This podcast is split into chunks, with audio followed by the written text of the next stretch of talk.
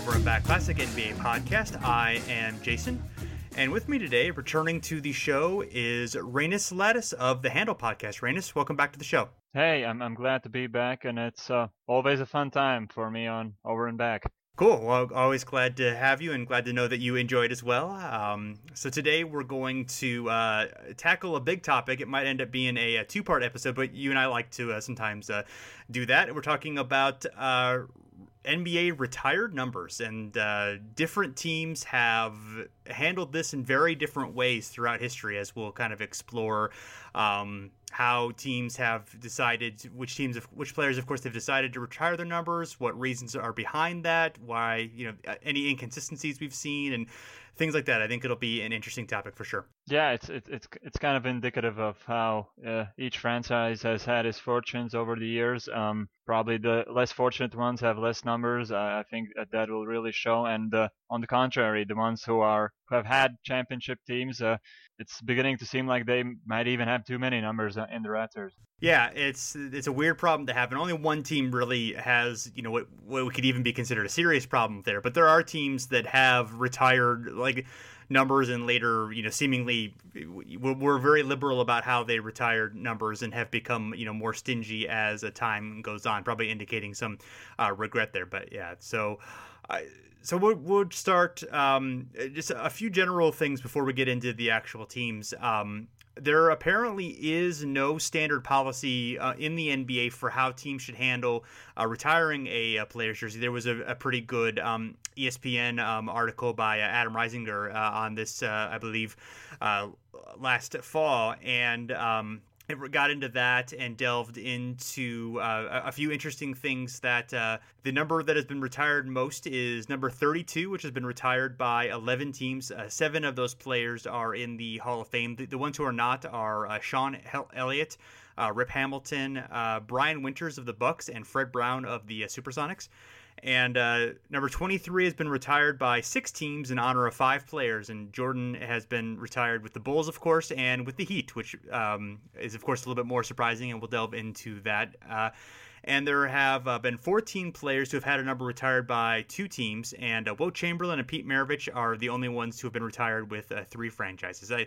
I, um, I, I, don't know if it's it's too shocking, but that's it, interesting. Two players for that to happen to. I guess you have to have had a certain balance of you know both of course being great and being popular and also having played for a lot of teams and there's relatively few people in NBA history who you know can claim to have that. Yeah, it's it's almost I think it's almost tough not to retire Wilt's jersey even though you know his certain stints ended with uh, some sour feelings at the end, and and they weren't even all that long, like in in, in the case with Philly. But uh, how can you not retire Wilt? I guess.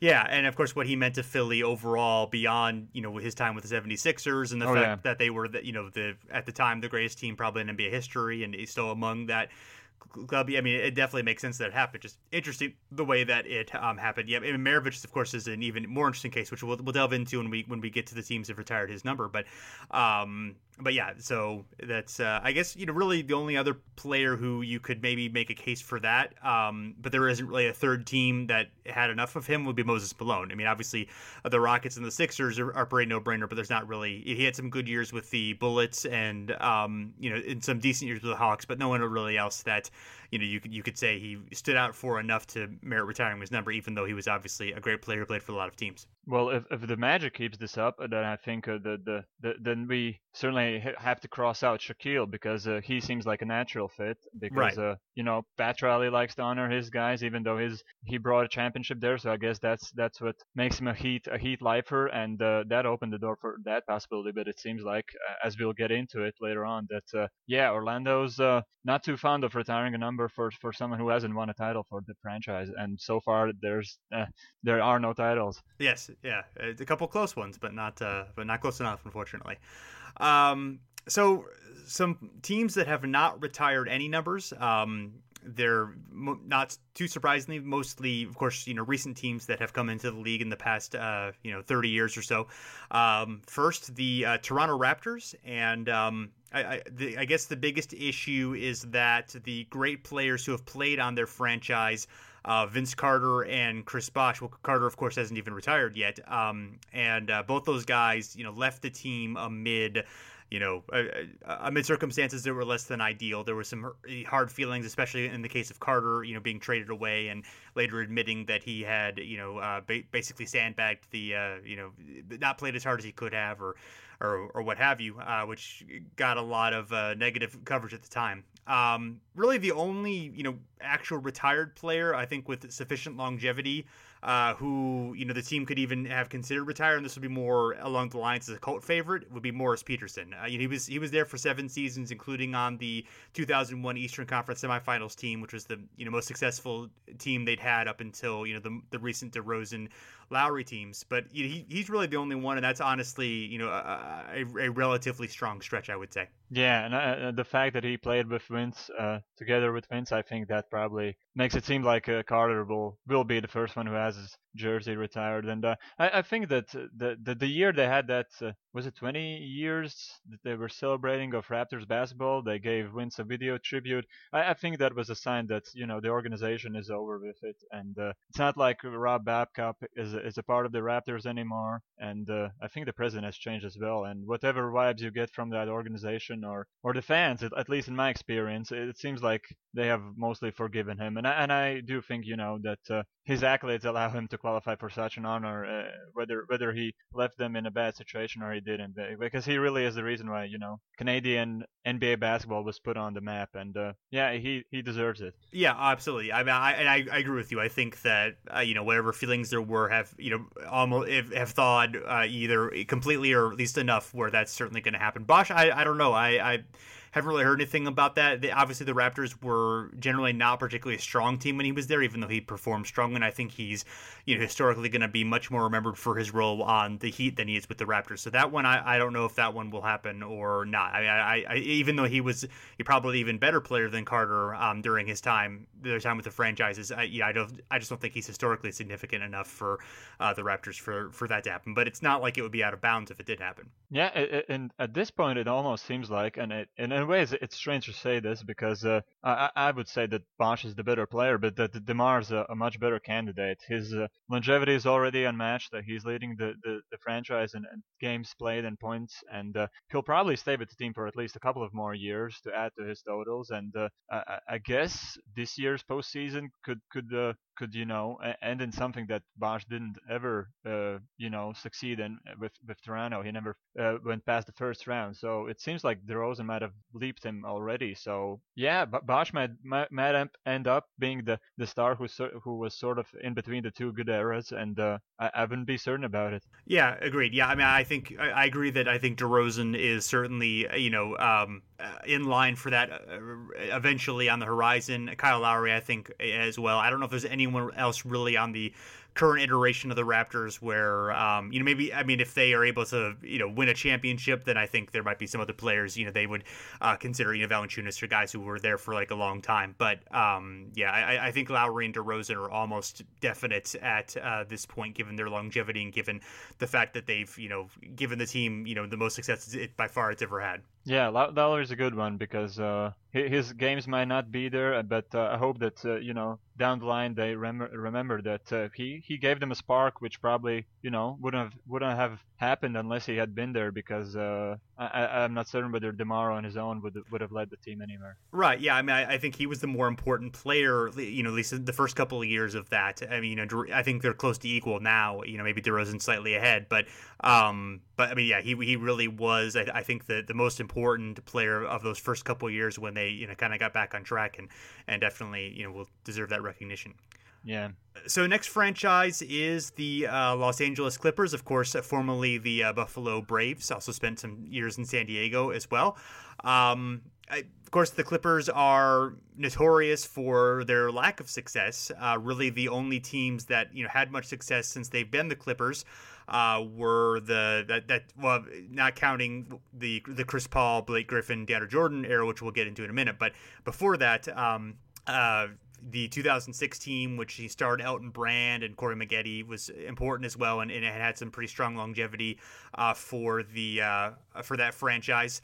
Um, I think they would definitely be candidates. Brand definitely being you know the stronger one. The only issue with Brand probably is that you know, there were some acrimony when he left the uh, the franchise. Uh, only other player I would say would be serious uh, contention from the uh, the San Diego LA years would be Danny Manning, who was of course the number one pick. Uh, he was probably the best player on their 92-93 playoff teams. Um, you know, injuries held him back from you know ultimate success, but he still was a very good player. And up until you know Brand was probably the best player in uh, in, in Clipper history. Uh, the stronger cases for retirement, but of course this happened in a different city, so unlikely at this point, uh, would be Randy Smith, who actually did play for the in San Diego very briefly, but was both, mostly known as a Buffalo Brave. Consecutive game streak record, and you know all around a standout. Um, all Star Game MVP one year, you know, very good player. And then uh, Bob McAdoo, who of course won the 1975 MVP for the Braves when you know they were at their strongest, uh, and is a Hall of Famer. In fact, is the only re- retired former MVP not to have his number retired by the team, which is uh, which is kind of surprising. But uh, anyone else that uh, stands out to you in terms of guys who you know you you could say could be considered for that honor? I, I, I don't think so. Um, the the the the latest big three is uh I think the the, the best possible candidates. Um, as for those uh pure Clipper guys, it's it's almost like Don, Donald Sterling has left a stain on the players as well because uh, I, I cannot think of Danny Manning and God bless him, he was a very good player, but I cannot think of him in a Clippers uniform and, and just sense any positive connotation from, from that name. And uh, I, I do think that the franchise probably wants to move forward from that as well. So it, in a way, it hurts. It hurts guys like Danny Manning, and uh, I'd make a push for Randy Smith. Um, you know, it, it's definitely awkward when it's happened in a different city, and uh, at least the team was good then and then Curtis Harris would probably be more vocal about his case and the fact that uh, AC Green stole the Ironman title from him, and then then the, where it happened by by him subbing in games where he played like two minutes. But Randy was terrific, and there probably is a place for you know the marketing people of the Clippers to at least honor him. It's it's it's not the same, but uh, well, th- there there should be some sort of acknowledgement because uh, yeah, the, the Buffalo Braves 50 year anniversary is coming up in, in 2020, so I, I think they have to remember those those two guys, uh, him and McAdoo, in some sort of way. Whether it's you know maybe it could be similar to the the, the Ring of Honor or whatever the, the Magic called their thing. Yeah, or like um yeah, the we'll talk about later, but the Lakers retired, and obviously this was a team with much more greater success. But they uh, have a banner for the Minneapolis teams, and you know the Hall of Famers that were on that team. Maybe they could do something similar for you know the greats of you know the greats of the Braves days. You know something along those lines, maybe. Um, yeah, I, I would agree. I think Randy Smith probably um, has the strongest, given that longevity there. Um, you, you know, I mean and, and McAdoo obviously was you know still the probably the best player that the organization ever had. You know, you could make a case for Chris Paul too, but yeah, it, one thing that's going to be really interesting, of course, is um, and I think it's likely that both get their jerseys retired, but the fact that you know uh, Paul and Griffin left, you know. Um, not like in bad terms or anything, but they were both traded away. You know, they they both have decent longevity there. You know, uh, six seven years or so. So that's that's plenty, I think, to get it. But um, you know, there's not neither one's going to retire there, obviously. You know, unless they unless they go back, which is, seems unlikely.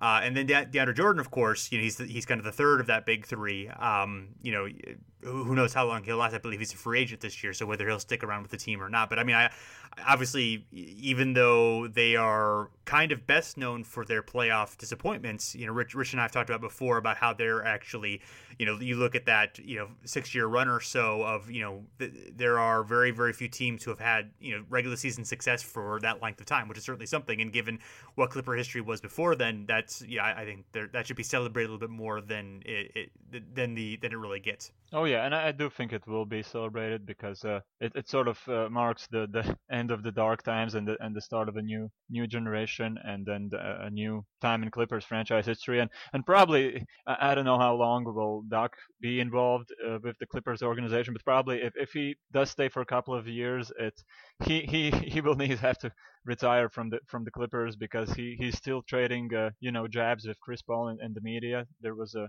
I don't, I don't remember the offer, but there was a recent uh, article on the Rockets and the way they play, and it it still managed to find a way in. You know the, the ugly breakup between the two of them. But uh, with, as time passes by, I think it's it's not as nearly as ugly as as Vince Carter and, and, and the Raptors split up, and uh, they they managed to you know mend those mend those relationships. So I, I don't see why Chris Paul or Blake Griffin couldn't do the same. Yeah, and it's not like they're necessarily going to likely be retired by another team. I mean, may, maybe the Pelicans with Chris Paul. We'll get we'll get to that obviously, but oh, yeah. um, but but it, you know, um, so I think you're primarily going to think of them as as Clippers for their rest of their career. I guess it depends on how you know, things go with Paul and the Rockets, and to a degree, you know, I guess Blake with the Pistons too. If he's there for a long time, you know, maybe, maybe that changes the conversation. But um, at the moment, it's hard. That, that that certainly seems to be like the primary franchise that they're likely to be remembered for in um, in, in, their career, just given the longevity of, of those teams. But I guess we'll see. Maybe maybe that's more up in the air than I. Now that I think about it, maybe that's a little bit more up in the air than I was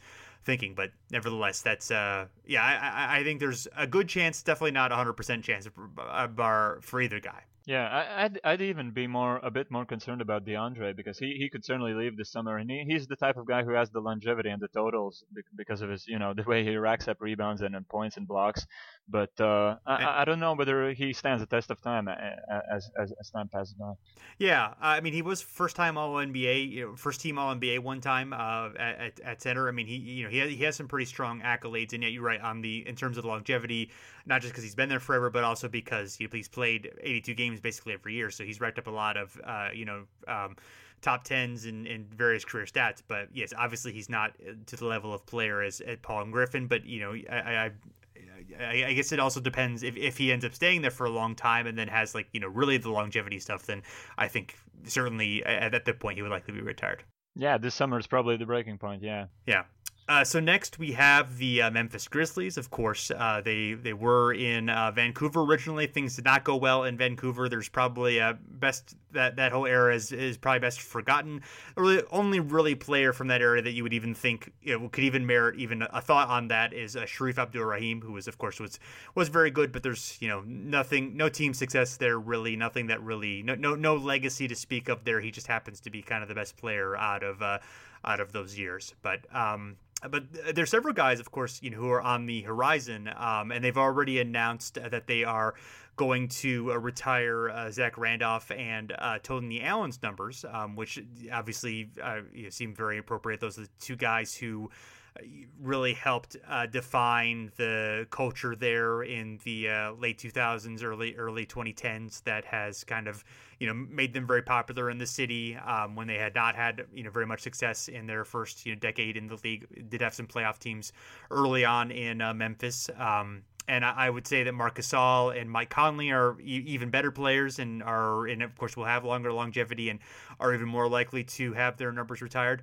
I, I think one player who is really interesting is uh, is Pau Gasol because um, you know the, the, fact that he has um, you know in, in some ways you know, his run was even you know you could you could consider him maybe the best player in franchise histories in terms of just um, you know being no player was better at their peak than he was when he was there. You could maybe make a case for Gasol or Conley, but I Marc Gasol or Conley, but I think Pau probably you know, at, his very best was the best uh, Memphis Grizzly, but the way that he left the team, you know, I, I could see it kind of being something similar with um, Spencer Haywood in Seattle, where he was like, you know, the first star for that franchise in that place.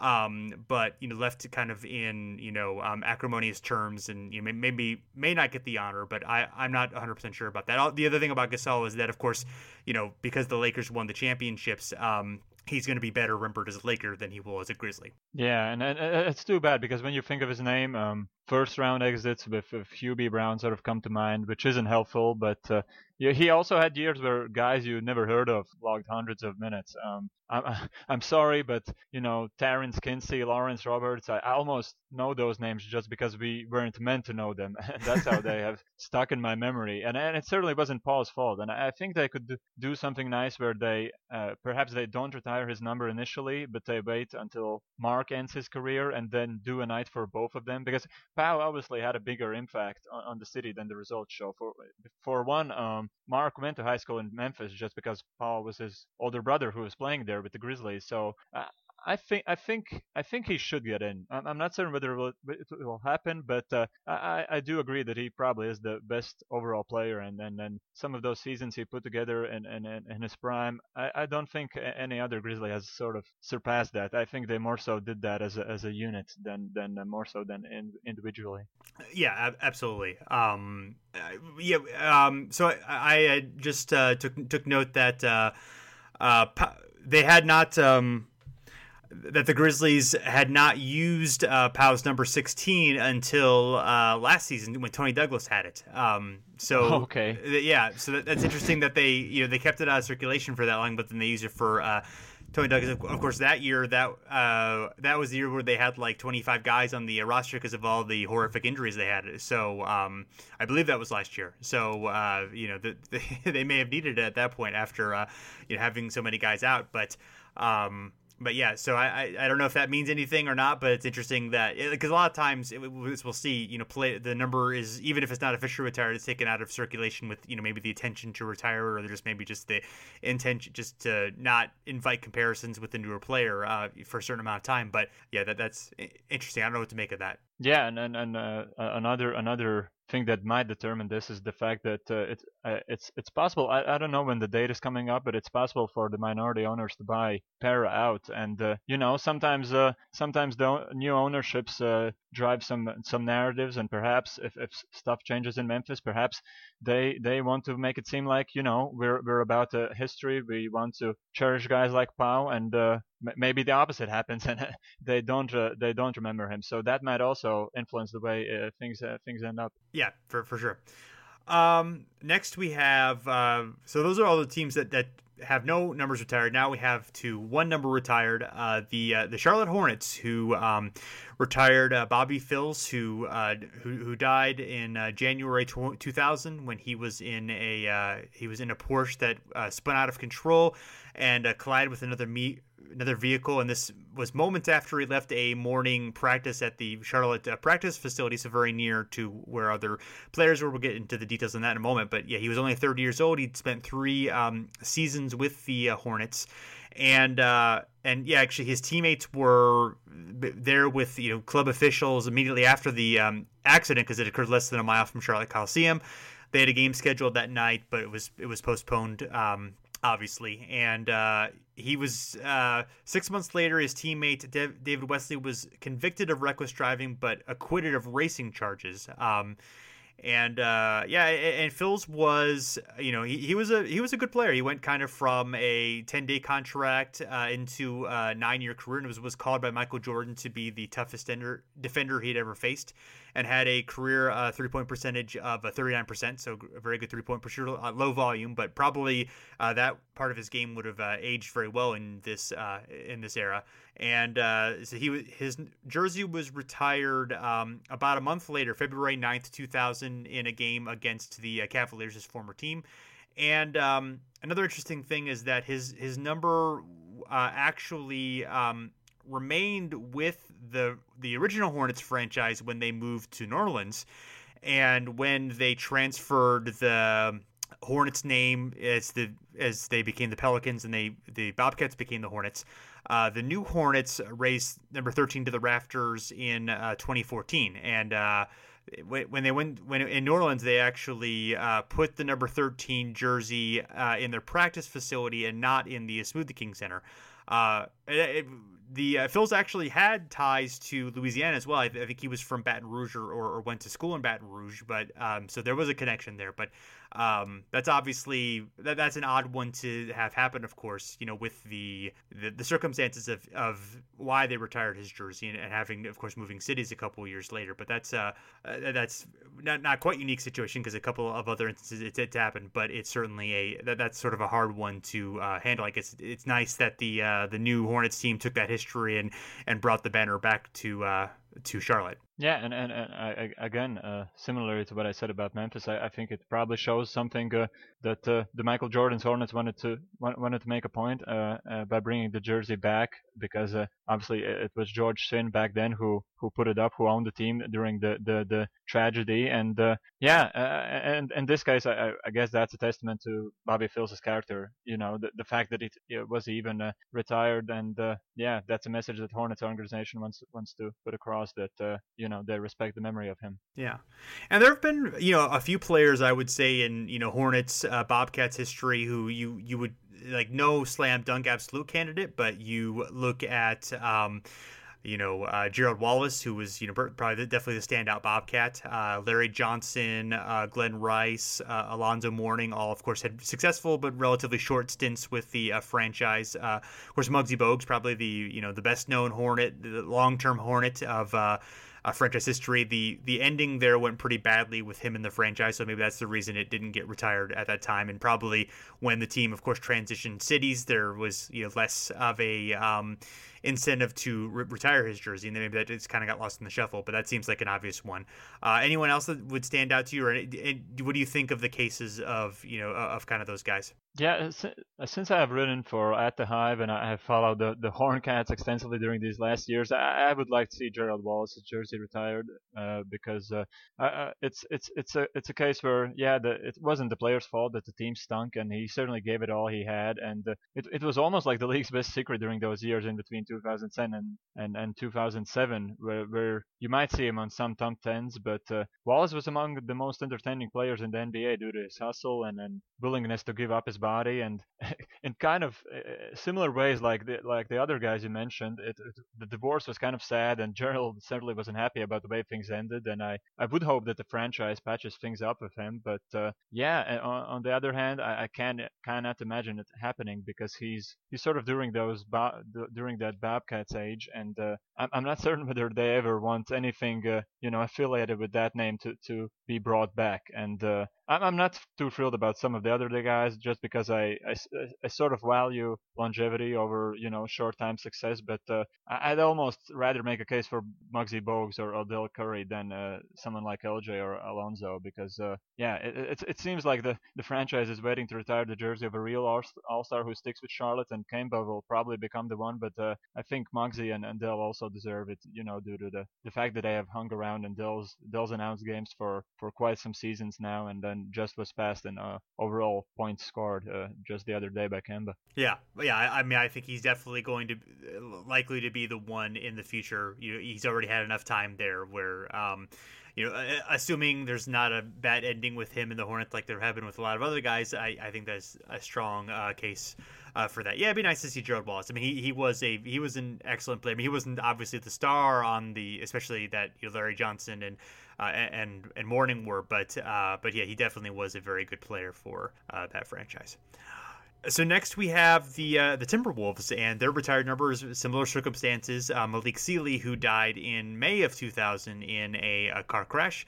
Um, he had two seasons with the Wolves. He'd uh, also played with the Pacers, Clippers, and Pistons in his career, and he uh, he died after um, he had attended a birthday party for Kevin Garnett and was killed by a drunk driver on the uh, way home. Uh, and he was off the court. He was known as an entrepreneur. He um, his mother taught him how to sew when he was in fifth grade, and he also founded his own company that designed uh, ties and clothing, and um, was also a it was also was involved in acting. It appeared on uh, TV shows uh, including Diagnosis Murder and the basketball movie Eddie. And his father was a bodyguard for Malcolm X. That's how he got the name uh, Malik. So. Um, yeah, Timberwolves are another team where the, the, of course, relatively new, and they have not had a lot of great periods of success. Uh, obviously, the player who uh, deserves his jersey retired the most is uh, Kevin Garnett. Um, the the fact that that hasn't happened is apparently uh, relationship issues with Glen Taylor, the uh, owner, for for what seemed like various reasons, including the him, him Garnett not feeling like the team uh, paid the proper tribute to uh, Flip Saunders after he passed away. Um, so obviously it, that I'm likely I feel like that probably will happen at some point. Um, but that's sort of the interesting one. Um, in terms of guys who are on the horizon, you know, there's the it's a little bit too too soon to tell, obviously, but there's you know the, the core guys now of Karl-Anthony Towns, uh, Andrew Wiggins, and Jermaine Butler seem like you know they they're candidates depending on the success of the team. And then the only other player really I think that that would have, stand out to be good enough, uh, although he was very good in years that the team was very bad, would be Kevin Love. Yeah, and uh, I think that you know Garnett will probably make amends with ownership at some point. But uh, uh, yeah, Flip Saunders is is a, is a is an interesting one because uh, we'll see later that, that later in the podcast that uh, other teams certainly do retire uh, signature coaches, and then uh, as we just heard about Malik Sealy and then Bobby Phills, uh, a franchise could certainly make a move once once a once a person has passed away, and you know, sort of they sort of retire his, his number to commemorate his his memory, and you know, they definitely had an opportunity to do that with Flip and uh, put up his initials or whatever they felt like was the, was the proper way to pay tribute, and uh, it hasn't happened, and the longer the time passes, it it will only get more awkward. So um, I, I wonder what happens there because he certainly he certainly has the has the totals and, and the number of seasons which make him pretty much a, a Timberwolves lifer. Yeah, absolutely. Uh, yeah, and Flip would be an excellent choice too. I hadn't thought of that one for some reason, but he he would be uh, good as as well. Um, yeah, it'd be interesting to see. Um, yeah, I, you would think Garnett would be.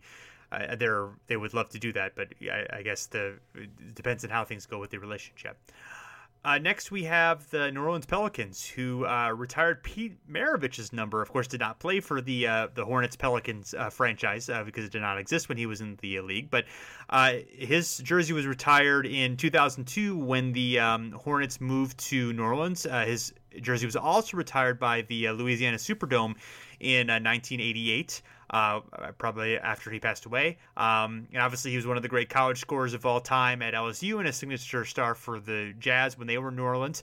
Um, something that's sort of interesting is that um, his jersey was actually taken down uh, when the Smoothie King Center underwent renovations, which this is. Uh, this is from an April 2014 column in the in the Times Picayune.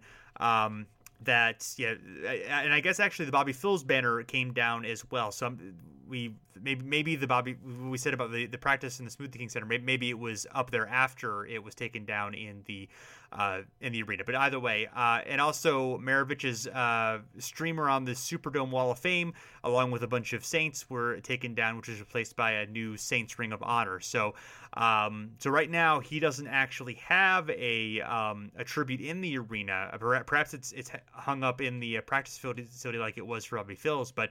Uh, and there's a Pelicans and Saints uh, public relations quote says um, that there are plans to uh, to to include him there, and there's architectural renderings already in place, and there's a you know a plan to include you know other greats of in professional basketball in New Orleans and Louisiana that also include Bob Pettit. Um, I, I have been to the Smoothie King Center. I know they did have some sort of displays there, like on the outside, and you know Pettit was among those. Maravich probably was too. I don't remember off the top of head. Um, but yeah, it's a little bit odd that um, you know they they didn't hang it back up. Maybe it was just one of those things where because he didn't play for the franchise, they wanted to honor him in some other way. And it's not, like he's hurting for recognition, but it, it, does definitely seem like New Orleans is the place where his you know certainly his NBA and maybe his basketball legacy you know belongs the most. Yeah, definitely, and I, I like the city rather than the team connection. Uh, for example, if, if Buffalo Buffalo had a team all of a sudden for whatever reason, uh, it probably won't happen. But I'd be all for a Bob McAdoo and a Randy Smith jersey there. Uh, so I do hope they bring Maravich back because uh, you know sometimes it just makes more sense, and, and the way franchises move, it definitely th- th- there's definitely less uh, continuity there. So uh, if if a player belongs to a city, I'm, I'm all for it. In terms of other omissions, um, you know, there's a couple of guys who sort of, um, you know, because of the move from Charlotte to New Orleans, who kind of get split in um, history, like PJ Brown. He had two years in Charlotte, and then uh, and then four years in New Orleans. One of those were in both New Orleans and OKC when they were briefly in Oklahoma City after the hurricane and then Baron Davis, who had three seasons in Charlotte and two and a half seasons in New Orleans. And it, uh, I would say Baron maybe has the stronger case. Neither guy particularly is, you know, a huge standout. The team was not hugely successful during that time or anything, but it, you know, it just it's sort of interesting that it sort of takes away from any longevity argument that they have because of, of splitting that up.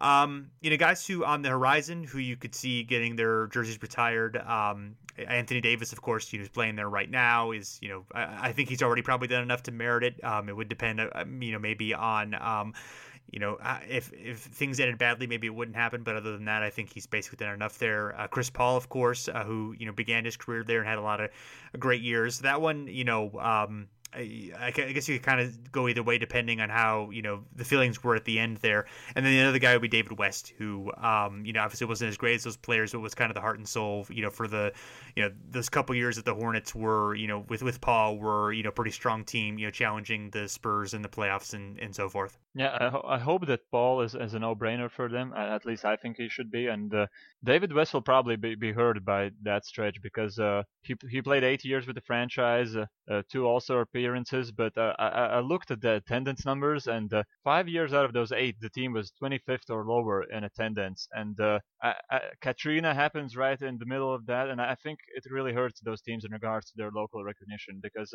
th- there were simply more serious concerns at hand. And I, I wonder what type of connection does the average, you know, New Orleans citizen feels with David West? Because I, I, would guess that there is probably a little one. Although in, in other cases he might get his, uh, his jersey retired if it was a, for any other franchise. Yeah, it's a little bit like it's a little bit like I mean I think he's a better player, but he's a little bit like Tony Allen in Memphis. Only you know Tony Allen was so embraced by the fans of Memphis and David West. You know the, the you know the, the Pelicans fans eh, didn't have that same sort of level of um, support for the team. You know, understandable given the circumstances, but um, but so you you you could see him kind of going in as a call favorite like that, but because he doesn't necessarily have that same level of recognition in, in terms of the community, then that, that seems obviously less likely. Yeah, and it's it's even more awkward when you when you think about it because today's fans are basic they, they should be called Pelicans fans and, and yet David West played for the Hornets which uh, you know th- those are basically the the, uh, the Hornets years uh, where, where you sort of you know you when you hear the Hornets you think of Charlotte but they had some seasons in New Orleans and then yeah that's a, that's a stretch that probably will be forgotten in New Orleans basketball uh, besides Chris Paul because yeah I, I hope that he he he gets his due. Yeah, you would think so. I mean, I I, I guess again the the acrimony over him leaving would be the only reason I would think that there would be any likelihood it wouldn't happen. But it, it, you never know. Uh, it's uh, with these teams who haven't really retired numbers. It's kind of, it's hard to judge what they will do, and obviously different you know front offices, different ownership, you know, etc. They all have different criteria anyway. So yeah, they can they can certainly they, they can certainly make the move where you know they they set the, the they set the tempo by just uh, retiring Anthony Davis first and just basically you know sending across the message that they are forgetting about the Hornets days, which is I, I think it's a possibility uh, in in some small way. Yeah, well, you know, if Anthony Davis is there for his career or, or what have you, they may want to just um, they may want to save it for, and give him the honor of it being first, and then you know honor Paul later or whatever. You know that, that that's a possibility too. You know, I guess we'll see how how that goes. Uh, so yeah, next uh, the sort of a strange one uh, you talked about a little bit before, uh, Orlando Magic, who have retired number six for the fans, for the, considering the fans the sixth man. Uh, otherwise, have not retired any jerseys. Uh, Patrick Ewing did wear the number six after the jersey was um, retired.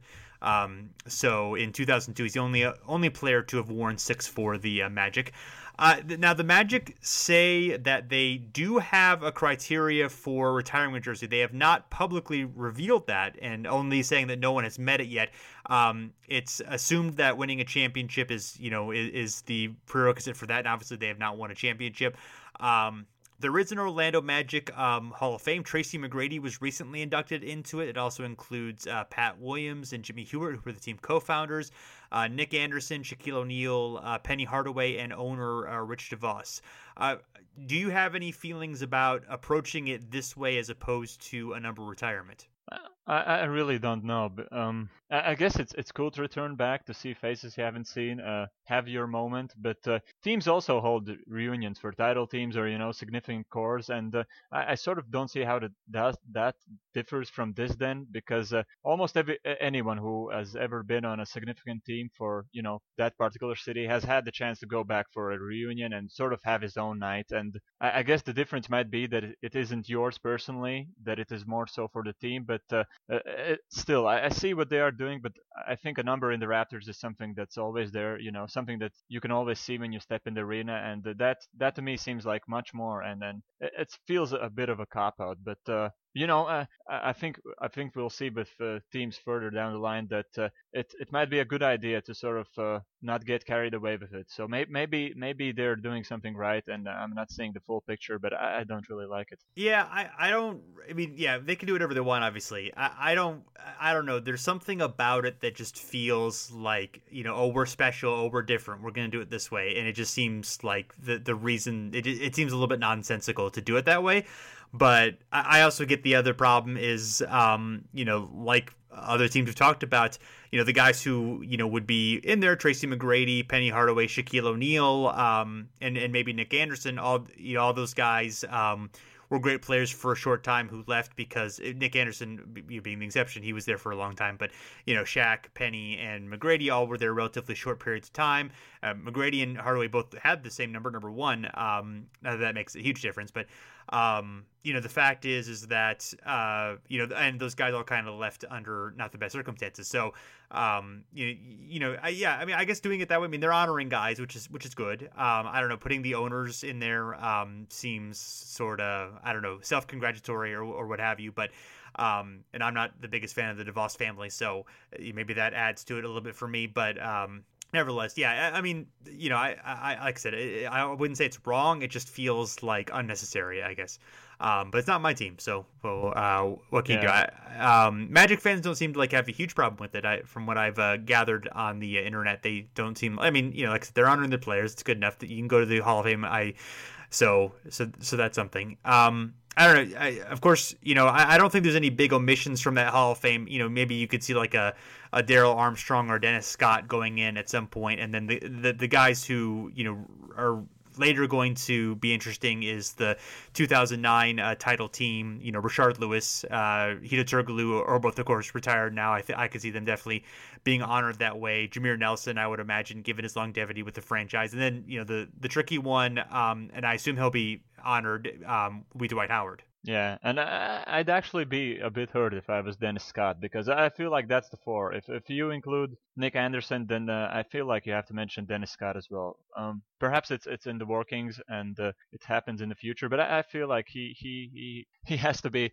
And we're now debating about a Orlando Magic Hall of Fame, which is another step down. But I, I, feel, I feel like he has to be there. Uh, at least at least that's my opinion about it. Yeah, yeah. He his uh, he, he left in under not the best circumstances either. But um, yeah, so but, many burned bridges.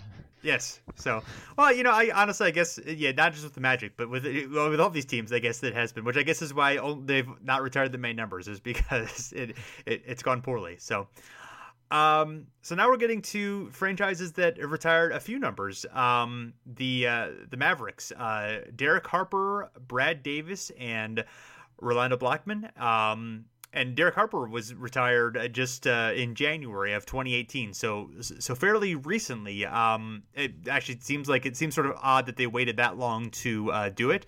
Um, I, I, couldn't find whether there was a story behind whether they why they took that long, but they did. Um, and it was a little bit of a surprise to me when I first looked into this. Uh, Brad Davis, the fact that his number had been retired, and the fact that was the first number retired in Mavericks history.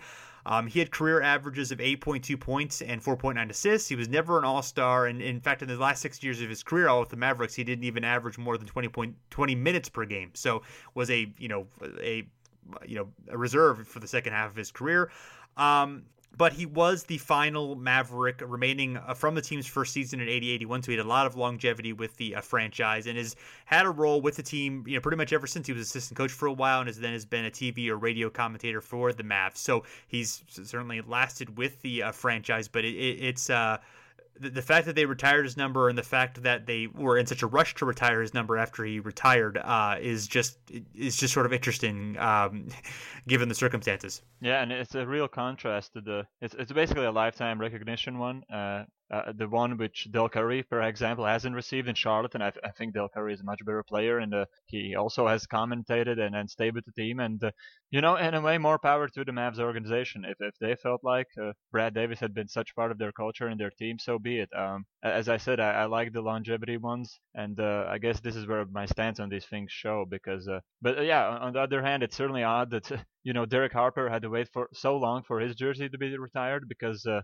uh, if if you look at, at their totals, uh, he played 11 games fewer than Brad, so he's also you know a Mavs lifer. Yet he scored almost 5,000 points more. So I, I, don't really get the math behind that, and I, I, certainly haven't heard anything you know bad about Derek Harper as, as far as his uh, you know character or whatever was concerned during his time with Dallas. So I, I don't know. Maybe maybe there's something behind the scenes there, but it's it's it's it's very odd. It it almost when it happens in 2018, you almost wonder why, why it took so long and whether there was a chance that it wouldn't have happened at all. Yeah, it, it's um, a little surprising. Yeah, and uh, and Rolando Blackman wasn't until 2000, although that was not that long after he retired. I mean, I think he he was uh, mid to late 90s, I, I, believe he retired. So, um, so that, that seems like a reasonable time frame. But um, in terms of omissions, uh, some real interesting ones. Um, Mark Aguirre, who was a, you know really standout scorer for the um, Mavericks uh, during the 80s, uh, you know led them to some you know some fairly good playoff success, including the 88 Western Conference Finals. Uh, had a fallout with Dick Motta and traded to the Pistons in '89, and that that was definitely that was uh, probably similar to a, a, a a Vince Carter situation where there was a lot of sulking and there was a lot of, you know, almost sandbagging the team kind of thing um, before he got traded. And uh, also, he was a no-show at uh, the um, at Derek Harper's. Um, uh, retirement ceremony, and he was scheduled to be one of the four speakers to speak there, and then he was a no-show, and then Brad Davis actually subbed in as a speaker. So uh, there was a, a report from Sports Day uh, from Dallas News where um, the none of the Mavericks employees knew where he where uh, had heard from him, knew why he wasn't there, and several expressed disappointment in him, and so that may have something to do with the fact that why his number hasn't been retired yet if he is he can't be uh, if he can't make that ceremony. But uh, he's definitely you, you know there probably are some those types of behind the scene reasons behind him not being. The, the only other thing is that, of, of course, you know, winning the championship with the Pistons, you know, is he's probably even though he wasn't there for that long, he's probably more tied in people's minds to you know the Pistons and you know winning the uh, championship there than he is to the Mavericks, despite you know being one of the better players in their history. Yeah, and uh, I, I I thought I I really figured that you know they had mended their relationship. I, I remember that uh, they sort of they were doing these roundtables like five or six years ago, and I, I looked the Mavs one up as as we were talking, and I remember Run TMC came together, if I remember correctly, and and the same the same happened with the late '80s Mavericks, and uh, Mark Aguirre was present for that one, so I, I figured that you know their relationship is okay because uh, you know it, it's certainly one of those situations where uh, the players were weren't holding anything back, and during during the years, everyone who was with the Mavs back then, they cer- certainly spoke out how Mark became you know an irritant during those later those, those uh, later years and, and the year he was traded and that he wasn't happy to be there. So um, yeah, it's it's it's probably it's it's probably an, uh, uh, uh an uh, something that was ugly behind the scenes back then, and I, I, think they still can't get over it. At least it appears so. If he if he really stood them up and uh, you know didn't arrive at Derek's you know jersey retirement. Yeah. Um, other two others that kind of stand out. Uh, Michael Finley, who uh, didn't really occur to me until later on, but yeah, uh, absolutely was you know, really uh, after those terrible years in the uh, in the '90s for the Mavericks, he was really helped you know start them back on a path to res- respectability. Of course, you know Dirk and Nash, you know, being a big part of that as well. But he was really the, the you know the, the the better player of those three for a while, and you know really helped lead them into you know great success as as they both developed. Um, and uh, and Jason Kidd, of course, you know, had two stints with the Mavs, was part of their championship team in 2011, and uh, I do remember from when Kidd left the Mavs for the Knicks in free agency in 2012. You know, Cuban was angry.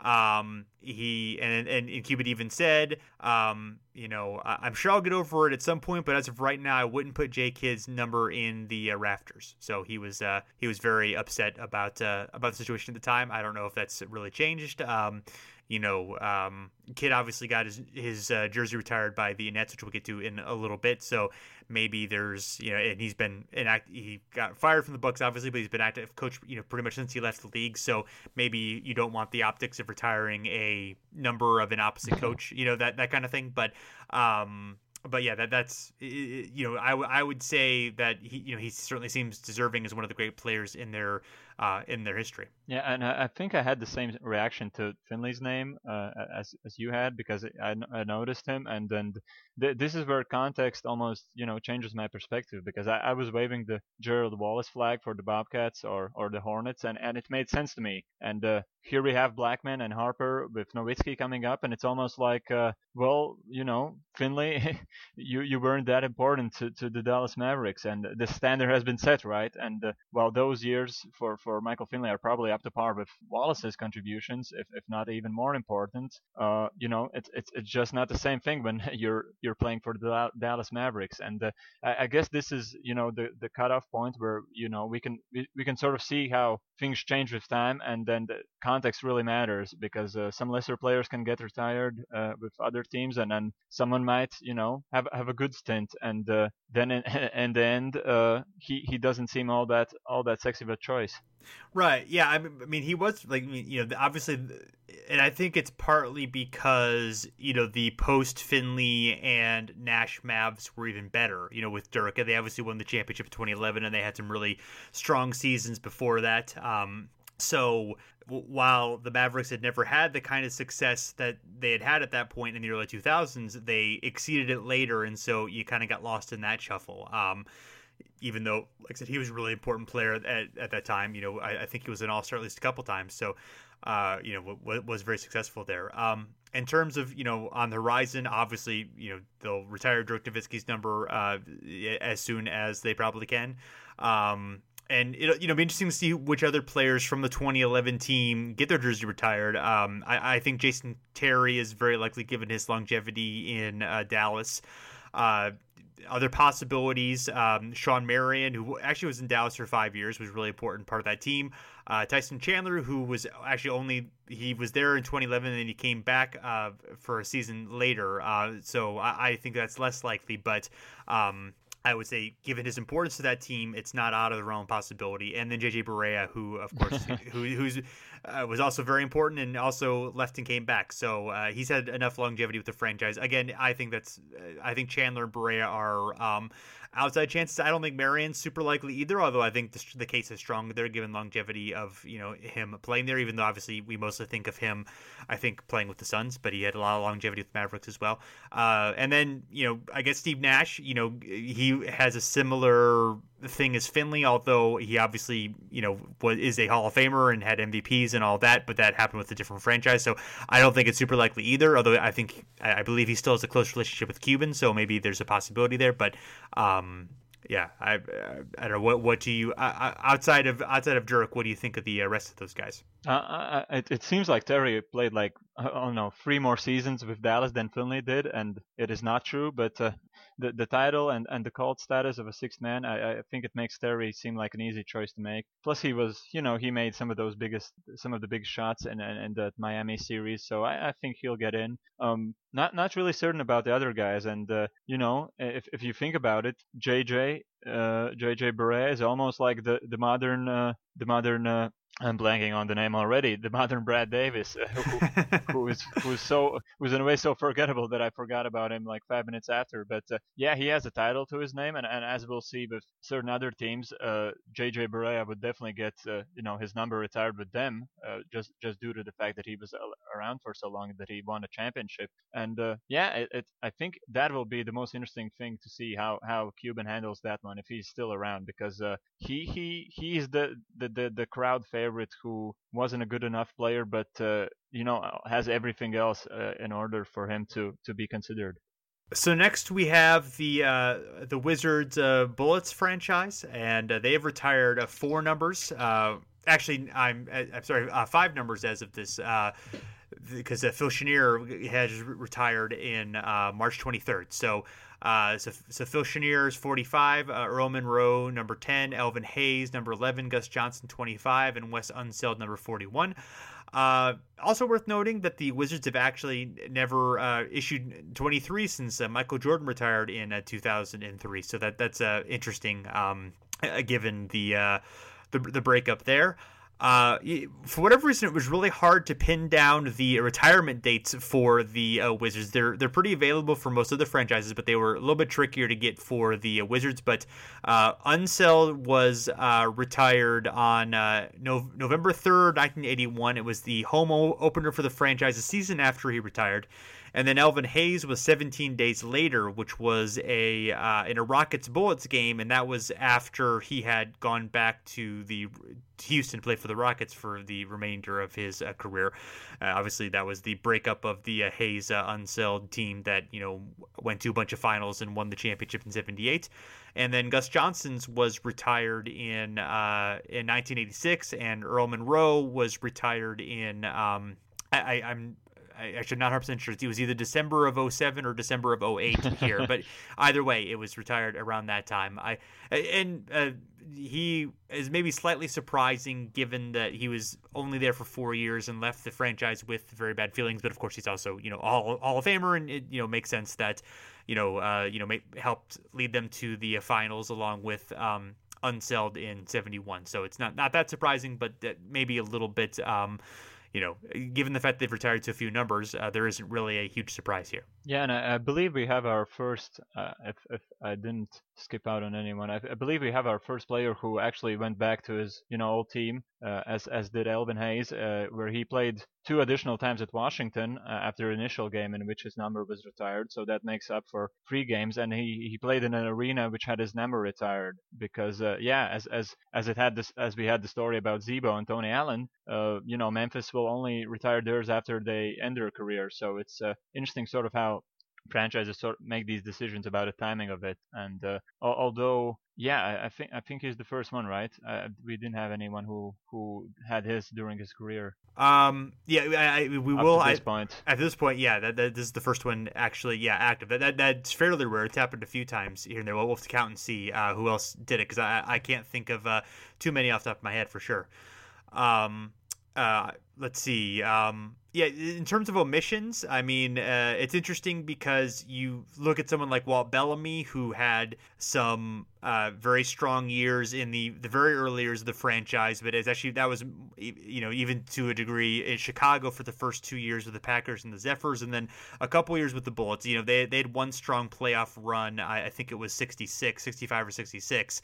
Um, and um, Bobby Dandridge, who didn't have a lot of longevity in Washington, but was a very significant part of those you know two finals teams, the championship team in '78 and '79.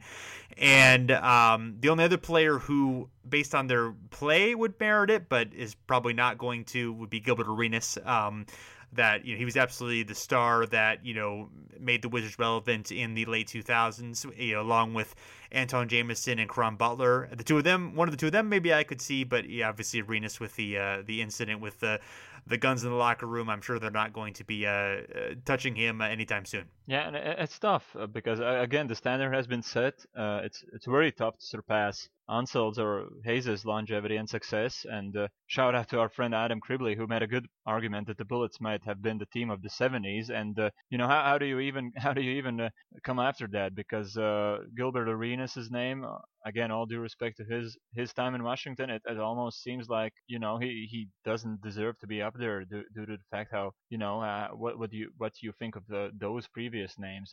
Although I, I guess in, in a way his time could be somewhat compared to Earl Monroe's, you know, a, a flash in the pan, uh, not not that the not that the guys didn't you know have consistent seasons, but you know it was like three or four years that they really had it together in Washington and sort of ended in uh, ugly terms, much more ugly in, in regards to Gilbert. But uh, yeah, it's, it's it's just tough to imagine his jersey up there, you know, right by those guys. Yeah, um, yeah. In terms of guys, you know, who are on the horizon, um, you know, you like John Wall. I think is obviously the leading contender. Uh, you know, in terms of, you know, he's already had pretty significant longevity there. Lots of All Star appearances. You know, they've they've gone fairly deep in the playoffs and have had you know good good success. Not you know obviously tremendous success, but good success. You know, Bradley Beal. You know, another guy who you know might have a case after a few years, uh, and, and, a guy who I think is unlikely, but in terms of you know, maybe being a, a, cult favorite would be uh, Marcin Gortat. You know, just because um, you know those are the kind of the three mainstays that have you know been there since they've been you know a, a solid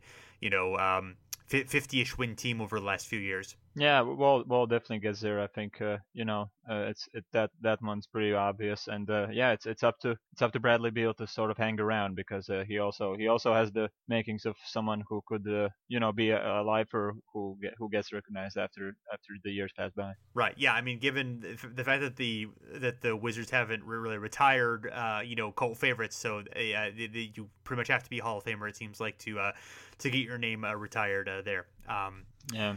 So next we have the uh, Indiana Pacers. Uh, they have um, retired five player numbers, and then also um, owner Mel Simon in 2009. Uh, uh, George McGinnis, Reggie Miller, Mel Daniels, Roger Brown, and uh, Slick Leonard. They retired 529 for the number of wins he had with the franchise. Um, and uh, they actually retired um, um, McGinnis, Daniels, and Brown all on November 2nd, 1985. And um, we'll, we'll get to a little bit more on that in just a moment. Uh, not really anybody who has been retired. No, no surprises in terms of that because you know, like I said, they haven't retired any uh, that many players, and all of them are, of course, among the all-time greats in uh, franchise history. No, no, no strike was there for sure. Yeah, the the, the, the, moment I saw those names, it, it made sense, and I, I, instantly thought of Freddie Lewis, and then the story you, you, you will you know uh, you will bring up will explain a lot, but I, I think there's you know the, the ones that are up there, you know, it makes total sense, and it, it's it's it, it doesn't seem like there are that many candidates left. Yeah, I mean, Mark Montieth wrote. Um, uh, about Freddie Lewis, where you know, uh, mentioning you know he's had three-time All-Star, three uh, titles, and four finals appearances. He was the um, also was the MVP of the 1972 playoffs and was the captain of those Pacers teams. Uh, and uh, when the Pacers decided to retire the uh, numbers, they sent a questionnaire out to local media. They were asked to list their top three choices, which basically guaranteed there would only be three chosen. And you know, Lewis was the, the fourth guy on that list, which is true, but you know he deserved it nearly as much as those guys did. So the Pacers never went back and honored him, and he's kind of been left off, you know, the history despite that. Um, the other guy from those teams, you know, who had would have a passing chance to be Bob Netolicky, who was a four-time All-Star, but was obviously less important than those guys, and probably you know not quite as deserving of those accolades. Although certainly wouldn't be wrong to retire him either. Yeah, and then then he, he he's the he's the other name I thought of, and uh, yeah, Lewis has the Freddie Lewis has the game and and and uh, and those accolades, and I think you know it was an un- unfortunate case because I think his number should be up there, and uh, I, think I think Bob also has a case because uh, you know he he he on, on the, he obviously was a terrific player also, but uh, he he has the Indiana connection. He he gave up chances to go to other places. Uh, I think there was a story in, in Loose Balls where you know uh, was it Dick Tinkham at the time who the, the general manager basically had had had noticed that uh, his contract ran out and uh, could have had you know his agent calling everyone up and, and looking for alternatives, but he wanted to stay in Indiana and they sort of you know agreed for uh, on a new contract and he was on those championship teams and to this day he's still working you know to keep the ABA and, and, and the Pacers memories alive by being involved in events and then organizations that not only celebrate the league but you know help players in in need and I think he he should get the city connection points to be worthy of, of the honor. I think all of that package together make, makes him a worthy candidate and I oh, yeah. I, I do hope for his ha- sake that uh, that makes it enough you know for his, for his name to be up there. Oh yeah, it'd be very nice if you know if if that were if that honor were given to uh, to him for for sure that that would you know he definitely you know would merit it for sure. Uh, in terms of the '90s teams, um, yeah, I, I, think other than Reggie Miller, of course, you know Rick Smits, he is the team's second all-time leading scorer and rebounder, and second in games played. Uh, the Pacers made it to the conference finals four times, and the NBA finals once during his time. He's not a slam dunk, but I, I, it's not a it's certainly not a bad case. You know, you could look at Mark Jackson or Dale Davis as well. You know, kind of lesser cases, but were you know good players for those teams. Um, in the 2000s, you know, uh, I thought of somebody like like Danny Granger, but um, uh, his longevity was not as much strong as I had remembered. But uh, Jermaine O'Neal, you know, was a six-time All-Star for the team. Um, you know, was I think third in MVP one year. Um, it was kind of a weird year, but still, um, you know, he was a really important player for the uh, franchise, and they had some you know some very good teams in the early 2000s. So.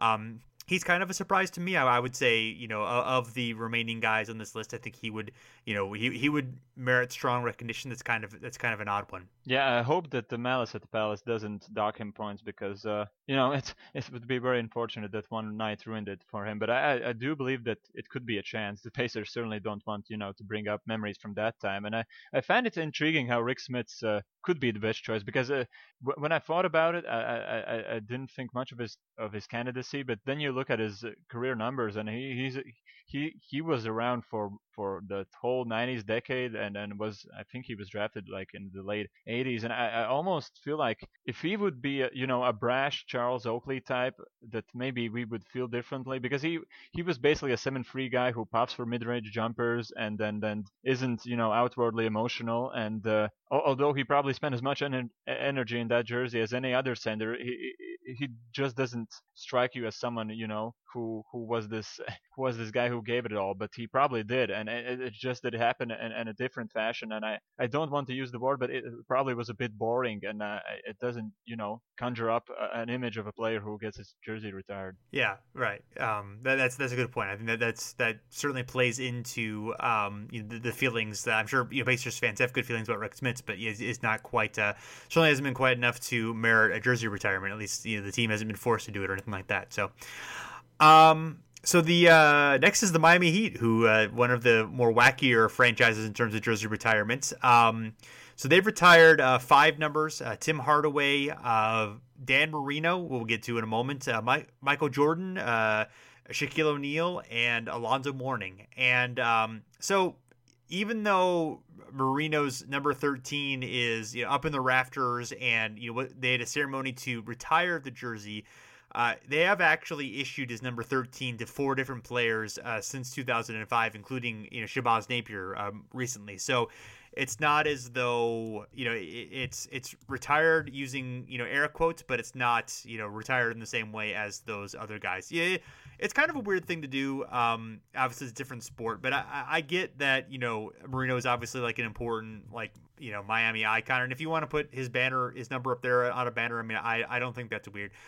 The weirder one to me is Michael Jordan. Um, it was retired. Uh, it was like Jordan's like fourth to last game in uh, 2003 that it was um, retired. It was a nice little moment with Pat Riley, like uh, you know, giving a little speech and saying, you know, uh, in honor of your greatness and for all you've done for the game of basketball, uh, we want to honor you tonight and hang your jersey from the rafters. No one will ever wear number 23 for the Miami Heat. You're the best. Which you know, it's a it's a nice thing to do. It just seems like. Um, I don't know. It, it it just like it, it, just seems like uh it's obviously like something that we, we tease about here and there of the uh, the Heat doing and um like I, I don't know the, Michael Jordan you know I, has a strong argument for being the greatest player ever but there are like there are other players you know why not retire six for Bill Russell or you know that kind of thing you know you, you get to that point and it's kind of like okay it just seems like a just seems like a, a, goofy thing to do. Yeah, that that the, the thing that I it doesn't it doesn't really bother me, but if if if if, if I would have you know an opinion about it, uh, it's that it's almost like uh,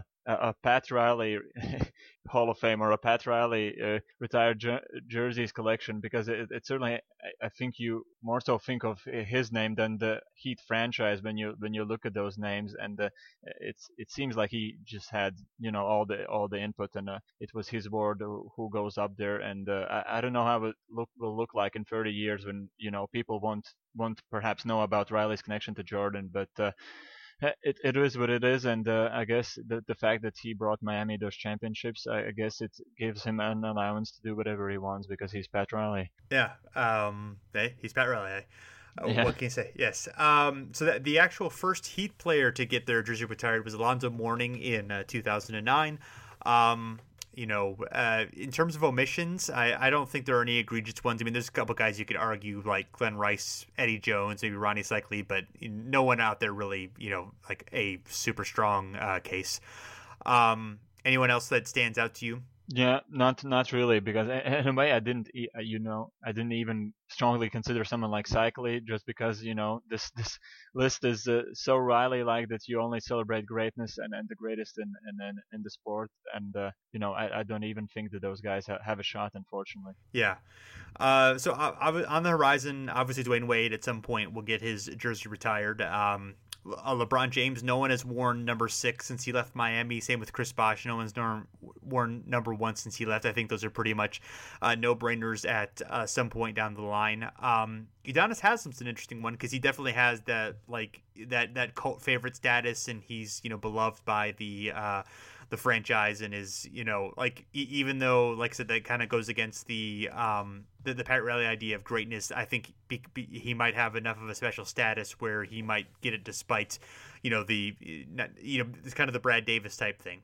Oh yeah, he, he he's the he's the Pat Riley warrior. I think he, he values him high enough for UD to get in, and it, it will probably be an emotional night. And in a way, I, I guess it might even be you know more of a more of a worthy of, of watching it than any of the big three getting in. Maybe besides Dwyane Wade, because uh, just because of the fact that Udonis is from Miami himself and he's an, an undrafted player, and uh, yeah, his his story is, is is is so unique in a way. And uh, as for the other guys, I, I think it's it it even might require Pat Riley to retire for for LeBron to get his one uh, up there. But uh, yeah, that probably will happen sometime in the future. Yeah, well, I mean, the fact that they've taken out circulation, I, I would think that they have plans to do it. Of course, that's you know, that that is that's changing other circumstances. So I guess we'll see what what that really means. Um, but yeah, they obviously some fences may need to be mended there be, for that to happen. But I I would guess everyone in that situation seems reasonable enough that it probably will happen. Yeah, probably so. So next is the uh, the Hawks, who have uh, six banners up there, uh, five numbers among them. Um, uh, Bob Pettit, number nine, uh, Dominique Wilkins, Lou Hudson, uh, Jason Collier, and Dikembe Mutombo, and also Ted Turner. Um, Turner, they, they he was given a jersey of 17, which was uh, old Channel 17, which is what TBS originally was, but um, the, the, he does not actually have a number retired, but some people list 17. If you ever see that, that's the uh, reason. So, um, so obviously the the one that stands out there is Jason Collier, who uh, died in 2005 at age 28 when he was with the team. Uh, he was uh, he was caused by a cardiac rhythm disturbance caused by an enlarged heart.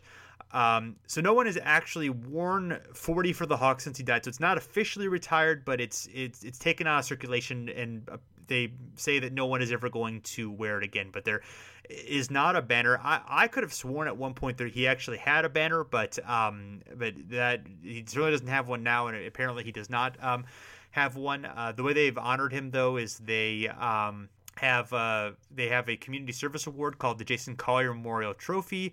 They also the D League named its sportsmanship award after him in 2006, and the Hawks bring uh, family members back at the end of the season to present the award, and they all wear uh, you know um, Collier jerseys and buttons. So they they've managed to kind of you know keep his legacy alive with the team. He didn't play that long with the team, only like a year and a half or so, but he um, was played for Georgia Tech, so he had you know ties to Atlanta and part of the community and his family. I think are still in that uh, in that area. So it's sort of a nice way to. Um, you know, keep keep his legacy alive, and I, I think that's sort of a nice way to handle a situation where like it, it's a little bit odd to have you know a, a, banner of a player who was you know, not particularly good NBA player up there just because they passed away. But to you do something like this to ha- kind of handle it that way, I think is a, a nice way to do it. Yeah, it's it's it's it's sort of uh, odd how this began to happen in, in, the in the 2000s because there certainly are some some guys who passed away in in, in the in the 80s and then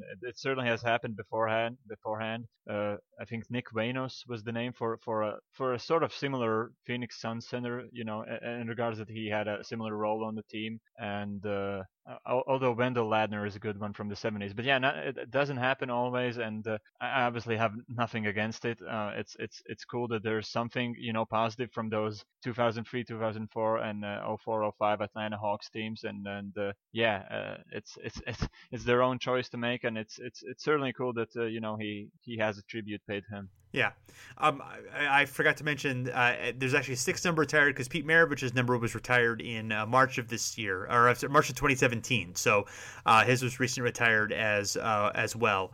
Um, so uh, yeah, so one weird mystery that I could not figure it out, and I tried very hard. Um, I, I, I, talked to many of the basketball historians that I know, and they they asked people. Uh, Uh, Adam Krubele asked some people in St. Louis, and no one could figure out exactly when Bob Pettit's number was um, was retired. We even uh, asked Todd Spehr, who helped me out with a few other questions, but uh, we we could not figure that out. So if anybody uh, listening happens to know that, I would love to know the answer. I assume it may have happened after when he when the team was still in St. Louis uh, before it moved in uh, in '68, but I, I I cannot guarantee that.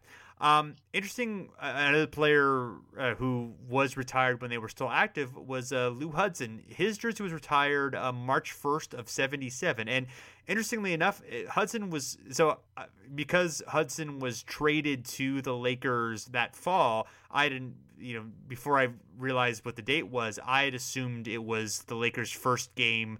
Um, you know, in Atlanta when he was playing yeah. for the Lakers, but it actually happened when he was still with the um, Hawks. It just ha- he happened to be playing against the team he would later join. So it does seem like random timing. I, I could not find uh, any particular reason why they did it during this time. I mean, he'd been with the team for about a decade, but was now a backup. You know, maybe he had passed some sort of. Uh, you know number of games played, longevity type record. Uh, beyond that, I don't really um, know, but um, so th- that's sort of an interesting thing to happen. He's definitely kind of a guy who's been you know lost in the shuffle. Not even you know seems like a deserving Hall of Famer. Not not even you know in, in the Hall of Fame at least he does have this um, honor for him, but it's uh, uh, kind of kind of odd. Yeah, and and it, it it does happen during during a time, and I was looking this up as as you as you were telling that story. It does happen a time during when their managers change, where their general managers change. So there's there's always a possibility, you know, that somebody somebody wanted to do a, something that a move that is popular. But uh, yeah, there you have it. There's our there's our second guy who definitely got to play with the Lakers when when uh, at Atlanta when his number was up in the Raptors already. I would say that in terms of surprises, I mean, Mutombo and Maravich didn't have a whole lot of longevity with the team. Um, obviously, they're very memorable players. Uh, and Mutombo, you know, those late 90s Hawks were actually, you know, fairly good teams. Uh, frankly, they didn't have much success with Maravich. But uh, both, I think, are understandable in terms of fame and impact, even if they, again, the longevity wasn't there. Um, some omissions. I mean, I, I, think the, probably the the biggest one would be Cliff Hagan, who's a Hall of Famer, was part of the Hawks from '57 to '66 when they won their championship and went to four finals in five years, and were you know a strong team for most of that period. He was one of the better forwards of his day and was a five-time All-Star. Um, and it, it, it was a Hall of Famer, inducted in the Hall of Fame in '78, but probably uh, you know because of the move from St. Louis to Atlanta, never got retired and then kind of got forgotten about. Um, and then some guys from the 80s uh, and 90s Hawks. You know, if you look at Tree Rollins, who was there for quite a long time, Doc Rivers, who had a long time, John Drew, who was a really good scorer for them in the uh, 70s into the early 80s, but then had drug problems, probably why he never got retired and not the most longevity they ever had. Somebody like Mookie Blaylock or Steve Smith, you know, for the 90s teams. Um, Blaylock had fairly strong longevity there. Again, none of those guys, other than Hagan, I don't think any of those guys are slam dunks. Maybe Rollins might have the best case given that he, you know, he, he played like a dozen years for the uh, franchise. And on the horizon, I don't know if there's really anybody who, you know, you, you might think of like Al Horford or Joe Johnson, who were, you know, good players for their recent, you know, run of good teams. But beyond that, you know, not really like one signature star that they've managed to you know have over the last few years that they just kind of have lacked that for the most part. Yeah and, and, and i know that the timing is bad on this one but i i, I this is probably the the the the retired jersey collection, which I which I dislike the most because uh, Dikembe is a very cool guy and I, and I felt good for him, but uh, you know you sort of don't connect him with Atlanta, and uh, yeah, he's he's hurting due to his career arc, but you know there there just isn't a particular team which he can call his own, and uh, the fact that Cliff Hagan's number is, is, is still not up there, it's it creates a, a weird contrast, and uh, Cliff Hagan is still alive and and living in Kentucky, uh, at least if I can trust Wikipedia, so I think you should get him on a plane. Uh, Louisville or wherever he lives, Louisville, Atlanta is a is a manageable flight, right? And I, I think you should do that uh, uh, as he's he's still around, and and uh, it, it definitely would be a nice look, and I think it should be would be a decent thing to do. Yeah, and I'll, I'll I'll add one more to your list of honorable mentions, which probably won't ever get uh, retired. But Kevin Willis is also a name I thought of. Oh, but, good uh, point. Yeah, that would be up there too as well. Yeah. So uh, next we have the uh, the Nets, and they have officially retired uh, Drazen Petrovic, Jason Kidd, um, uh, Bill Melchionni, um, Julius Erving, uh, Buck Williams, and John Williamson. And uh, they've also uh, they took Wendell Ladner's number four out of circulation. Uh, he he died in a plane crash in '75, and it was. Um, it was again not officially retired and apparently never in the rafters, but was not used for uh, you know almost almost 18 years um, until '93 when Rick Mahorn wore it from '93 to '96 and then it wasn't worn again until 2017 when Luis Scola wore it, um, and then Julie, Julie wears it now. And it was Ladner's number was actually on the official NBA.com list at least through 2011. So it's sort of interesting that um, that that happened. And uh, although I guess it's not official, uh, you know, if, if, if, at one point it was official, he was only one of two ABA exclusive players to get their number retired by a team. Roger Brown being the um, other player. So that's uh, that's sort of interesting. And, and, and Ladner's another case of a, a, guy who's very popular, of course, a very colorful character from, you know, we, we know the stories from Loose Balls and uh, such, the, the Burt Reynolds uh, style poster and, and all that, and good friend of Julius Erving and, you know, important player for the, um, for the Nets. And, um, uh, but you know, in another case of somebody you know who was you know maybe not because he wasn't a great player, the not at the official retirement, but it is kind of a bummer that they you know brought it back out of circulation. I mean, I I, I don't know what was behind the decision if Rick Mahorn really wanted it or if um you know there was just the management in the mid 90s didn't really wasn't particularly interested in keeping that promise but uh, that's a slight disappointment but um, you know, interesting, interesting history nonetheless. Yeah, and, and Rick Mahorn had played with uh, 44 up to that point, and then the, uh, that that was Derrick Coleman's number with New Jersey. So I wonder what was was it really a, a, a situation where Mahorn just had to have his fours? Uh, I don't know, but uh, yeah, it's it's it's definitely disappointing uh, that uh, they sort of didn't keep that up. Yeah. Uh, the the first official retirement uh, was Bill Melchionni in uh, 1976, uh, and it, of course he did play in the NBA, but uh, was honored mainly for an ABA career. But it happened when the Nets finally joined the ABA. Uh, probably better that it happened bef- before the season because as GM he was soon forced to trade Julius Erving away. So it'd be interesting to, to if there had been if it had been a ceremony where, where after that had happened, whether he would have been booed at that point. I, I, I don't know if maybe he had enough um, love as a player where that wouldn't have happened. But you know, I'm sure there was a would have been some disappointment over that for sure.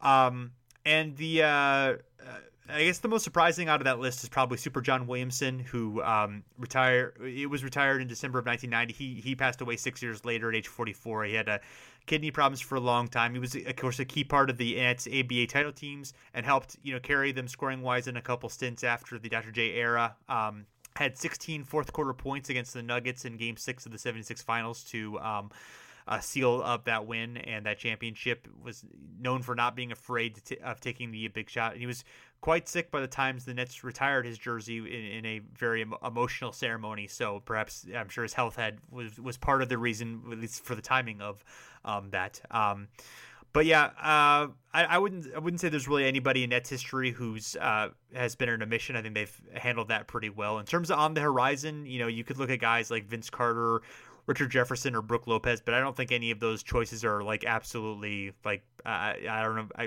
don't want to speak for Nets fans, but I'm not sure any of them are like particularly exciting choices for the uh, franchise. Yeah, the, the history of the franchise just seems too weird because uh, you know someone like Jefferson would be okay, but uh, it's it's sort of the New Jersey days, and I don't know how many people in the Barclays Center were watching him and and the Meadowlands, and uh, yeah, these these always work better if you get to retire the number before you know the team makes a move. And as, as we look back now, I think you know we can say that the the ABA guys, the, the jerseys they retired there, those make sense. But now with every year that passes, I think uh, a possibility for Carter, Jefferson, or even even Lopez for that point, it, it almost seems like uh, you know it doesn't make too much sense, and uh, that that's too bad for Brook Lopez because I think he's the he's the franchise leader in points, but which which doesn't say much, but uh, you know it's it's still it's still uh, an achievement. Yeah, I think he just barely passed that mark uh, before he was traded. Um, I think he just like literally got got it right after that, or, or was very close to that. Um, so that's uh,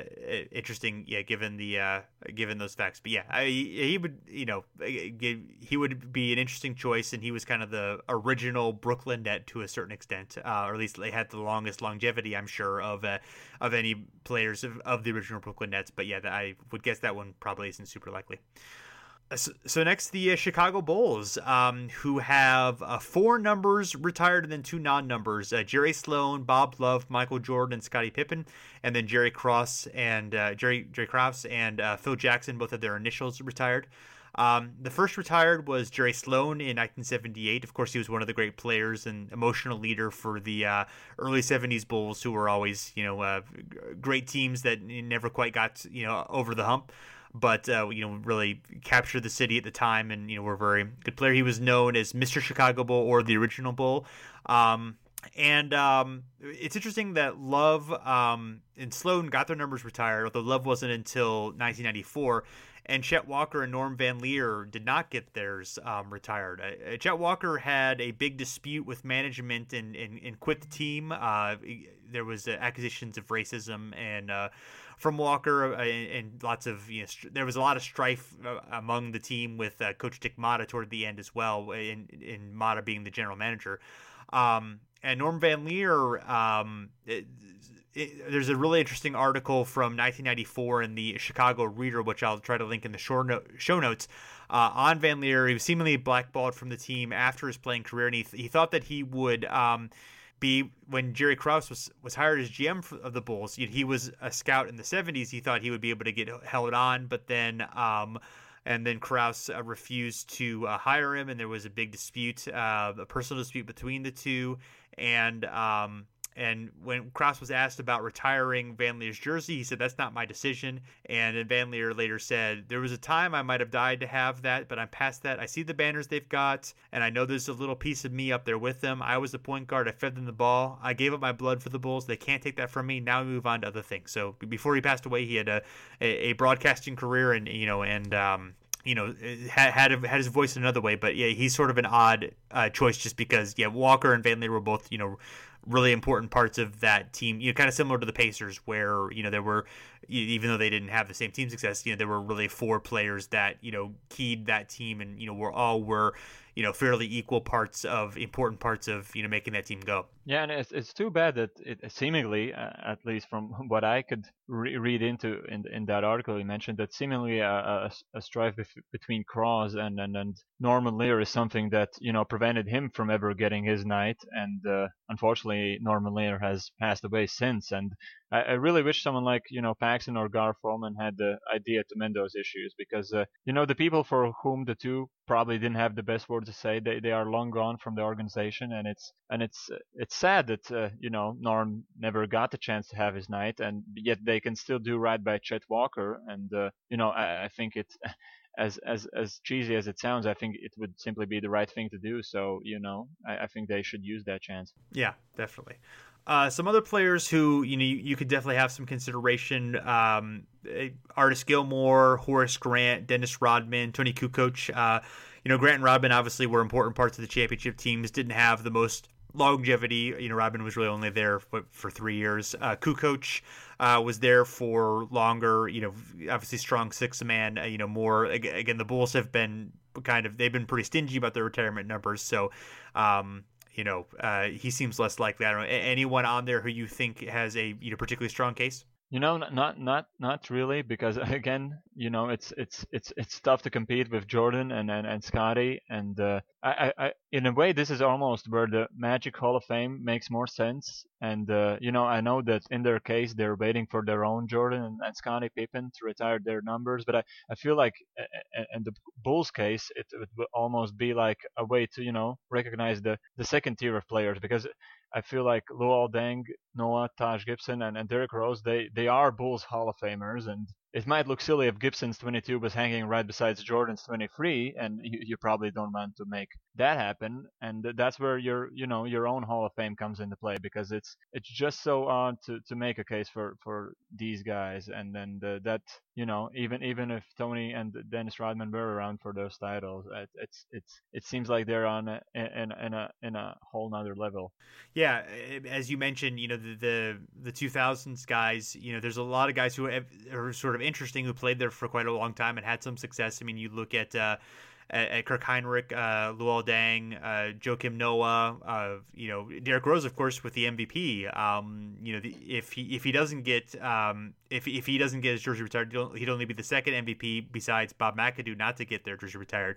Uh, Jimmy Butler as well, of course, you know, leaving for the uh, Wolves, probably not the, the enough longevity there, but um, yeah, I, I mean, I, of those guys, I would say maybe Noah or Rose would be kind of have the best cases in a way. Um, I mean, Butler might have been the better player, but I think Noah, you know, was was there longer, had more, was kind of the emotional leader, and you know, was a you know like a fringe MVP candidate and you know all NBA kind of guy, and and Rose with the MVP. I, you know, I, I could see this maybe the the uh, credentials being stronger there, but yeah, I, I don't I, I kind of agree with you. I don't think there's really anybody who stands out there, and like yeah, more like a, a Bulls Hall of Fame might be a more appropriate way to handle that. Yeah, and I wonder if they have their division banner up there because those those words by Van Lier, uh, Norm Van Lier, the the fact that he can look up at at uh, Sloan and Love, and that you know he feels like at least there's something up in, in the rafters that th- those words really got to me. But uh, on the other hand, I feel I feel like a division banner is, is, is,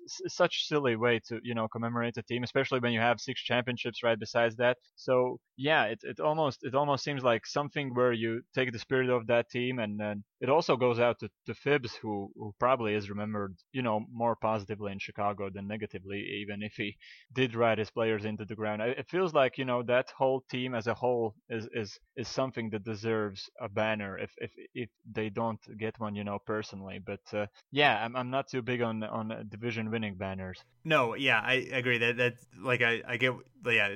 there's not really a good way to honor them, honestly. Even though yeah, they they do have some cases for recognition. There's kind of a whole era there that there isn't. You know, like I said, maybe Rose with the MVP would be like kind of the one guy who would kind of like represent all those guys, even though he kind of has his his issues that you would make it not want to honor him. But um, yeah, there isn't really a good answer there. That's that's kind of a tough one. Um, yeah, and, and that's that's perhaps an idea. Maybe maybe teams could you know hang up a, a Derrick Rose MVP banner, or and the same could apply you know to someone like Bob McAdoo who doesn't have a place you know to call his own. Maybe maybe that's something that could happen. I don't know. Some, somebody could be real really innovative with uh, you know an idea like this. Yeah, definitely. Uh, so um, next is the uh, is the Warriors who have six numbers retired: uh, Wilt T- Chamberlain, uh, Tom Meschery, Al Attles, Chris Mullin, Rick Barry, and uh, Nate Thurmond. And uh, interesting, it, you, you had him as a guest on uh, on your podcast. Why don't you talk a little bit about uh, the circumstances of his uh, jersey retirement? Oh yeah, T- Tom Meschery was uh, not not that thrilled that he would be you know leaving his uh, his, his uh, the team that drafted him and his own hometown team because Tom Meschery is a San Francisco guy and uh, he was uh, he was planning to retire and perhaps joining the the Peace Corps and then the, he was uh, later convinced to play with Seattle but yeah at, at that point uh, the the the arrangements had been made and he was one of the he was one of the he might have been the first guy as as we're as we're learning through this conversation he, he who got his jersey retired when he was still in the league and he was visiting with the Seattle Supersonics and and uh, that's how such a such a franchise with such history, which has many great names up there and has a couple of couple of more of them upcoming. That's how Tom Meschery is the first Warrior ever to be retired. Which, uh, you know, looking back at it, it's almost it's yeah, it, it's I guess it there could be some Warriors fans nowadays for whom it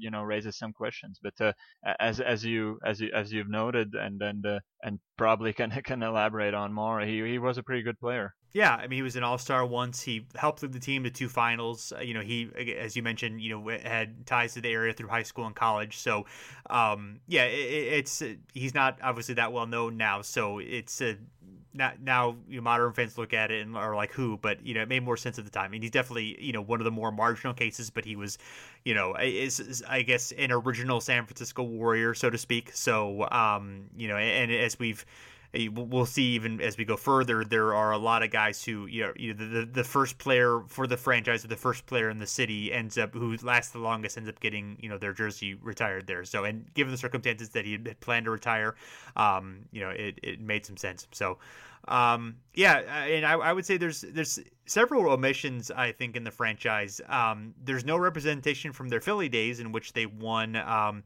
you know, championships in 47 or 56. I mean, obviously, Wilt Chamberlain played in Philly, but beyond that, uh, no one um, there played in uh, or had a significant time playing in Philadelphia, I, I should say.